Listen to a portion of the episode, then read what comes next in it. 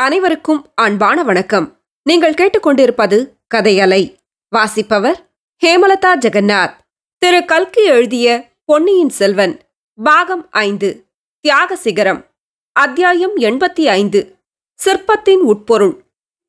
சேந்தனமுதனாகிய மதுராந்தகத்தேவர் தம்மை திருவயிறு சுமந்து பெற்ற அன்னை செம்பியன் மாதேவியை பார்த்து அம்மா இந்த உலகில் யுத்த பைத்தியம் பிடித்து அலைகிறவர்கள் எத்தனையோ பேர் இருக்கிறார்கள்.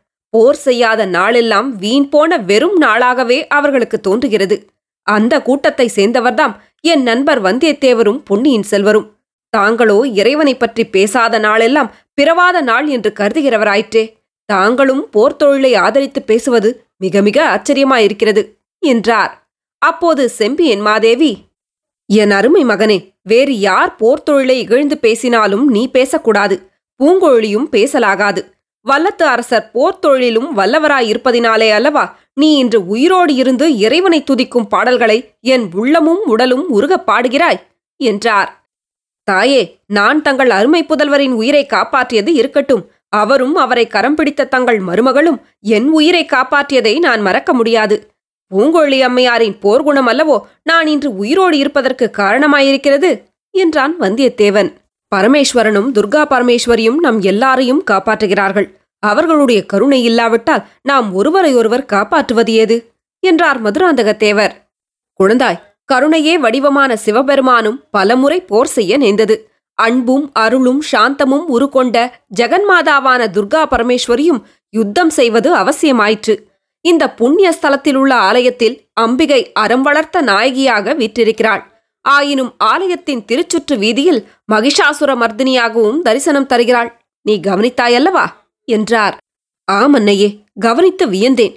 அண்ட சராச்சரங்களை ஈன்றெடுத்து காக்கும் அன்னை ஓர் எருமை மாட்டின் தலைமீது எதற்காக நின்று காட்சியளிக்கிறார் என்று எண்ணி அதிசயித்தேன் என்றார் மதுராந்தகத்தேவர். ஆமாம் இந்த ஆலயத்தில் உள்ள தேவி மகிஷாசுரனை வதம் செய்து முடித்துவிட்டாள்.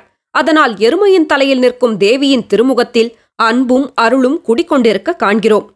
மாமல்லபுரத்து குகைச் சிற்பங்களிலே தேவி மகிஷாசுரனுடன் போரிடுவது போல் அமைந்த சிற்பம் ஒன்று இருக்கிறது. அங்கே துர்கா பரமேஸ்வரி வீர பயங்கர ரணபத்ர காளியாக தரிசனம் தருகிறாள். சகலலோக மாதாவாகிய துர்கா பரமேஸ்வரி கேவலம் ஓர் எருமை மாட்டுடன் ஏன் சண்டை போட வேண்டும்? அதற்கு இவ்வளவு ஆர்ப்பாட்டம் வேண்டுமா என்று வெளிப்படையாக பார்ப்பவர்களுக்கு தோன்றக்கூடும். என் அருமை குமாரா நம் பெரியோர்களின் உள்ளத்தில் உதயமான இத்தகைய நிகழ்ச்சிகளுக்கெல்லாம் உட்பொருட்கள் இருக்கின்றன. அவற்றை அறிந்து கொள்வதற்கு தக்க பரிபக்குவம் வேண்டும். அறிந்து கொள்ள வேண்டும் என்னும் சத்தையும் வேண்டும். தேவி எங்களுக்கெல்லாம் பரிபக்குவம் இருக்கிறதோ என்னமோ தெரியாது. ஆனால் சத்தை இருக்கிறது. தாங்கள் திருவாய் மலர்ந்தருளும் வார்த்தை ஒவ்வொன்றையும் சத்தையுடன் கேட்டுக்கொண்டிருக்கிறோம் ஏன்? நமது வல்லத்தரசருடைய ஓயாமற் சலிக்கும் கண்கள் கூட வல்லவா? தங்களையே பார்த்து கொண்டிருக்கின்றன என்றார் அருள்மொழி. இந்த வார்த்தைகள் அங்கே சிறிது கலகலப்பை உண்டாக்கின. வந்தியத்தேவன் அடிக்கடி இளைய பிராட்டியின் திருமுகத்தை நோக்குவதை அருள்மொழிவர்மர் குறிப்பிடுகிறார் என்று அறிந்து கொண்ட பெண்மணிகள் லேசாக நகைத்தார்கள். செம்பியன் மாதேவி கூறினார் ஷத்தையுடன் கேட்பதனால் சொல்கிறேன். கேளுங்கள். நமது புராண இதிகாசங்களில் தேவாசுர யுத்தங்களைப் பற்றி நிரம்ப கூறியிருக்கிறார்கள். இவ்வுலகில் திருமால் அவதாரம் எடுத்து ராட்சசர்களோடு சண்டையிட்டது பற்றியும் சொல்லியிருக்கிறார்கள். இறைவன் உலகத்தை படைத்த காலத்திலிருந்து தேவசக்திகளும் அசுர சக்திகளும் போரிட்டு வருகின்றன. அசுர சக்திகளை இறைவன் ஏன் படைத்தார் என்று கேட்டால் அதற்கு சிற்றறிவு படைத்த நம்மால் விடை சொல்ல முடியாது. இறைவனுடைய திருவிளையாடல் அது என்றுதான் கூற முடியும். தெய்வ சக்திகளும் அசுர சக்திகளும் ஓயாமல் போராடி வருகின்றன என்பது மட்டும் நிச்சயம். சில சமயம் அசுர சக்திகளின் கை மேலோங்குவது போல் காணப்படுகிறது. அவையே உலகை என்றென்றைக்கும் ஆளும் என்று தோன்றுகின்றது. சூரபத்மனும் இரணியனும் ராவணனும் எத்தனை பல்லாயிரம் ஆண்டுகள் ஆட்சி புரிந்தார்கள்! ஆனாலும் அவர்களுக்கெல்லாம் ஒரு நொடி பொழுதில் முடிவு வந்துவிட்டது. ஆமாம் தேவர்களையெல்லாம் அடிபணிந்து குற்றேவல் புரிய வைத்த தசகண்ட ராவணனுக்கு முடிவு வந்தபோது இரண்டு மனிதர்களும் ஒரு சில வானரர்களும் சேர்ந்து அவனை குலத்தோடு நாசமாக்கிவிடவில்லையா? என்றார் மதுராந்தகத்தேவர். ஆகையால் அசுர சக்திகள் மேலோங்குவதைக் கண்டு மாந்தர்கள் மனச்சோர்வு அடைந்துவிடக்கூடாது தெய்வ சக்திகள் முடிவில் வெற்றி கொள்ளும் என்று நம்பி தர்மத்திலும் சத்தியத்திலும் நின்று போராட வேண்டும். அப்படி போராடுகிறவர்களுக்கு தெய்வமும் நிச்சயம் துணை செய்யும். அன்னையே மகிஷாசுரனை பற்றி சொல்ல வந்தீர்கள் என்று பூங்கோழி ஞாபகப்படுத்தினாள். ஆம் நல்ல வேளையாக ஞாபகப்படுத்தினாய் மகளே. அசுர சக்திகள் இரண்டு வகையானவை. ஒன்று மௌடீக அசுர சக்திகள் இன்னொன்று மதிநுட்பம் வாய்ந்த அசுர சக்திகள். மௌடிக அசுர சக்தியை மகிஷாசுரனாக நமது முன்னோர்கள் உருவகப்படுத்தினார்கள். காட்டெருமைக்கு வெறி வந்து தெறிகெட்டு ஓடுவதை நீங்கள் பார்த்திருக்கிறீர்களா? அப்போது அந்த எருமை யானையை விட அதிக பலம் பெற்றுவிடுகிறது. எதிர்ப்பட்ட பிராணிகள் எல்லாவற்றையும் சின்னாபின்னப்படுத்தி விடுகிறது. மௌடிகமும் வெறிகொண்ட காட்டு எருமை போல் வலிமை கொண்டது. மௌடிகம் சில சமயம் சிங்காதனத்தில் அமர்ந்து ஆட்சி நடத்த தொடங்கிவிடுகிறது இதைத்தான் மகிஷாசுரனுடைய ஆட்சி என்று நம் முன்னோர்கள் சொன்னார்கள். மகிஷாசுரன் தேவலோக சிங்காதனத்தில் அமர்ந்து ஆட்சி செலுத்தத் தொடங்கிய போது மூன்று உலகங்களிலும் அல்லோல கல்லோலம் உண்டாயிற்று. அறிவு வேண்டாம் அறிவு நூல்கள் வேண்டாம் அறிவு கலைகள் வேண்டாம் இசை வேண்டாம் சிற்பம் சித்திரம் கோவில் கோபுரம் ஒன்றும் வேண்டாம். எல்லாவற்றையும் அழித்து போடுங்கள் என்று மகிஷாசுரன் கட்டளையிட்டான். தேவர்கள் முனிவர்கள் மனிதர்கள் எல்லாரும் நடுநடுங்கினார்கள். அவர்களில் பலர் மகிஷாசுரனுக்கு அடிபணிந்து அவனுடைய ஆட்சியை ஒப்புக்கொண்டார்கள். இதனால் மகிஷாசுரனுடைய அகந்தையும் மூர்கத்தனமும் அதிகமாயின. மௌடிகத்தோடு அகந்தையும் மூர்கத்தனமும் சேர்ந்துவிட்டால் கேட்க வேண்டுமா? மகிஷாசுரனுடைய கொடுமையை பொறுக்க முடியாமல் மூன்று உலகங்களிலும் மக்கள் ஓலமிட்டார்கள். அசுரர்களும் கூட சேர்ந்து அலறினார்கள். துர்கா பரமேஸ்வரி அப்போது கண் திறந்தாள். மாகாளி வடிவம் கொண்டு வந்து மகிஷாசுரனை வதம் செய்தாள். மௌடிக சக்தியை தெய்வீக சக்தி வென்றது. மூன்று உலகங்களும் மௌடிக அடிமை தலையிலிருந்து விடுதலை பெற்றன.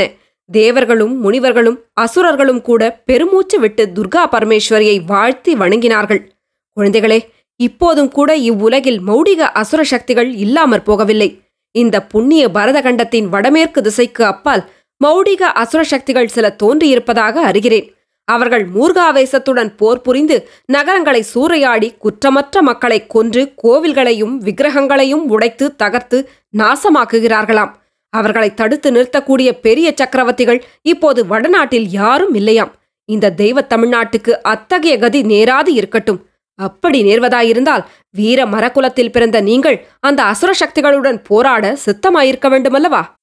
கட்டாயம் சித்தமாயிருப்போம் தாயே. மற்றொரு வகை அசுர சக்திகளைப் பற்றியும் சொல்லுங்கள் என்று வந்தியத்தேவன் கேட்டான். மற்றொரு வகை அசுரர்கள் அறிவு கூர்மையுள்ளவர்கள். அந்த அறிவை கெட்ட காரியங்களில் பயன்படுத்துகிறவர்கள். அவர்கள் தவம் செய்து வரம் பெறுவார்கள். அதையும் துஷ்ட காரியங்களுக்கே பயன்படுத்துவார்கள். திருப்புரர்கள் என்ன செய்தார்கள்? ஒவ்வொருவரும் ஓர் உலகத்தையே உண்டாக்கிக் கொண்டார்கள். வானத்தில் பறந்து சென்று நாடு நகரங்களின் மீது இறங்கி நிர்மூலமாக்கினார்கள். சூரபத்மன் எத்தனை தடவை அவனுடைய தலையை கொய்தாலும் புதிய தலையடையும் ஆற்றலை பெற்றிருந்தான். ராவணன் இந்திரஜித்து முதலிய ராட்சசர்கள் வானத்தில் மேகங்களில் மறைந்து கொண்டு கீழே உள்ளவர்கள் மீது அஸ்திரங்களை பொழியும் சக்தி பெற்றிருந்தார்கள். இத்தகைய சூழ்ச்சித்திறமை வாய்ந்த அசுர சக்திகளையே முயலகன் என்னும் அசுரனாக நம் முன்னோர்கள் உருவகப்படுத்தியிருக்கிறார்கள். இறைவன் ஆனந்த நடனம் புரியும் போதெல்லாம் தம்முடைய காலடியில் அடக்கி வைத்திருக்கும் முயலகன் மீதும் சிறிது ஞாபகம் வைத்துக் கொள்கிறார் கொஞ்சம் கவனக்குறைவாயிருந்தால் முயலகன் கிளம்பி விடுவான். சிருஷ்டியின் ஆரம்ப காலத்திலிருந்து அசுர சக்திகளுடன் தெய்வீக சக்திகள் போராடி வருகின்றன என்பதையே முயலகன் நமக்கு தெரியப்படுத்துகிறான். ஆகையால் என் அருமை மக்களே யுத்தமே கூடாது என்று நாம் எப்படி சொல்லிவிட முடியும்? தேவி இதுவரையில் எங்களுக்கு விளங்காமல் இருந்த பல விஷயங்களை இன்று தெரிந்து கொண்டோம். எங்களுக்கு என்ன கட்டளையிடுகிறீர்கள்? என்று பொன்னியின் செல்வர் கேட்டார். குழந்தைகளே நீங்கள் எப்போதும் தெய்வீக சக்திகளின் பக்கம் நின்று போராடுங்கள் என்று மட்டுமே நான் சொல்ல முடியும். உங்களுக்கு கட்டளையிட முடியாது. உங்களுடைய அந்தராத்மாதான் உங்களுக்கு கட்டளையிட முடியும். அந்த கட்டளையை கேட்டு நடவுங்கள். சற்று முன்னால் இந்த செந்தமிழ்நாட்டை சுற்றியுள்ள கடல்களில் கப்பல் கொள்ளைக்காரர்கள் மிகுந்து விட்டதாக சொன்னீர்கள். அதனால் தமிழ்நாட்டு வர்த்தகர்கள் பெரிதும் கஷ்ட நஷ்டங்களை அடைவதாகவும் கூறினீர்கள். அந்த கொள்ளைக்காரர்களை ஒழித்து நம் நாட்டு வர்த்தகர்களுக்கு பாதுகாப்பு அளிப்பது ராஜகுலத்தில் பிறந்த உங்கள் தர்மம். இன்று கடல் கொள்ளைக்காரர்களுக்கு இடம் கொடுத்துவிட்டால் நாளைக்கு அவர்கள் இந்த தெய்வ தமிழ்நாட்டிற்குள்ளேயும் பிரவேசித்து விட மாட்டார்களா? இன்று கைலாசவாசியாகி சிவபெருமானுடைய சந்நிதியில் சிவகணங்களுடன் வீற்றிருக்கும் என் கணவர் ஜீவியவந்தராயிருந்தால் அவரும் உங்களுக்கு இதைத்தான் சொல்லியிருப்பார். தேவி தங்கள் திருவுள்ளத்தை அறிந்து கொண்டோம். அதன்படியே நடந்து கொள்வோம் என்றார் இளவரசர் அருள்மொழிவர்மர். பொன்னியின் செல்வ நீ என்னுடைய விருப்பத்தை மதித்து நடப்பதாயிருந்தால் இன்னும் ஒன்றும் இப்பொழுது சொல்ல விரும்புகிறேன் என்றார் அந்த பெருமூதாட்டியார் தேவி தங்கள் விருப்பத்துக்கு மாறாக இதுவரை நான் நடந்ததாக நினைவில்லையே அப்படி ஏதேனும் செய்திருந்தால் மன்னியுங்கள். குழந்தாய் இதற்கு முன்னால் நீ நடந்து கொண்டதெல்லாம் வேறு இனிமேல் நடக்கப் போவது வேறு. இதுவரையில் நீ அரண்மனையின் செல்ல குழந்தையாக இருந்தாய் உன் விருப்பம் போல் நாங்கள் நடந்தோம் எங்கள் விருப்பத்தை நீயும் நிறைவேற்றி வைத்தாய். இனி நீ இந்த மாநிலத்தை ஆளும் மன்னர் மன்னனாகப் போகிறாய் முடிசூட்டு விழா நடந்த பிறகு உன் விருப்பத்தின்படிதான் நாங்கள் எல்லோரும் நடந்து கொள்ள வேண்டும். தாயே அப்படி சொல்ல வேண்டாம். இனியும் நான் உங்கள் செல்ல குழந்தையாகவே இருந்து வருவேன். உங்கள் விருப்பப்படியே நடப்பேன். அப்படியானால் இதை கேள். இந்த புராதனமான சோழர் குலம் வாழையடி வாழையாக தளிர்த்து வளர வேண்டும். ராஜகுலத்தில் பிறந்தவர்கள் எப்போதும் வீர சொர்க்கம் அடைய தயாராயிருக்க வேண்டியதுதான். ஆனால் குலம் வளர்வதற்கும் முன்ஜாக்கிரதையாக ஏற்பாடு செய்ய வேண்டும். உன் தமையன் ஆதித்த கரிகாலன் கல்யாணம் செய்து கொள்ளாமலே காலமாகிவிட்டான். சோழகுலம் தழைப்பதற்கு நீ ஒருவன்தான் இருக்கிறாய். ஆகையால் நீ மறுபடியும் கப்பலேறி கடல் கடந்து வெற்றி திருமகளை தேடிப் போவதற்கு முன்னால் குலம் தழைப்பதற்கு வேண்டிய ஏற்பாட்டை செய்ய வேண்டும். உன் மகுடாபிஷேகத்தோடு சேர்த்து திருமணத்தையும் வைத்துக்கொள். வானதியை போன்ற பெண்ணை மனைவியாக பெற நீ எவ்வளவோ தவம் செய்திருக்க வேண்டும். இந்த பெண்ணரசியின் மாங்கல்ய பலம் நீ போகுமிடமெல்லாம் மந்திர கவசம் போல் இருந்து உன்னை பாதுகாக்கும். தேவி அந்த கவசத்தை அணிய நான் சித்தமாய்த்தான் இருக்கிறேன். வானதிதான் மறுத்தளிக்கிறாள். சிங்காதனம் ஏறமாட்டேன் சபதம் செய்திருக்கிறேன் என்று பிடிவாதம் பிடிக்கிறாள் என்றார் இளவரசர். யாரும் எதிர்பாராத விதமாக பூங்கொழி அப்போது தலையிட்டு கொடும்பாளூர் இளவரசியின் பேச்சை அப்படியே நம்பிவிட வேண்டாம். நாம் எல்லாரும் சேர்ந்து மேலும் உபச்சாரம் செய்ய வேண்டும் என்று எண்ணுகிறாள். பொன்னியின் செல்வர் இன்னும் கொஞ்சம் கெஞ்சி கேட்க வேண்டும் என்று சொல்லி நகைத்தாள். இது வேடிக்கை பேச்சு என்று எண்ணி மற்றவர்களும் சிரித்தார்கள். ஆனால் வானதி மட்டும் விம்மி விம்மி அழத் தொடங்கினாள். அசட்டு பெண்ணே இது என்ன? எதற்காக நீ இப்படி விம்மி அழுகிறாய்?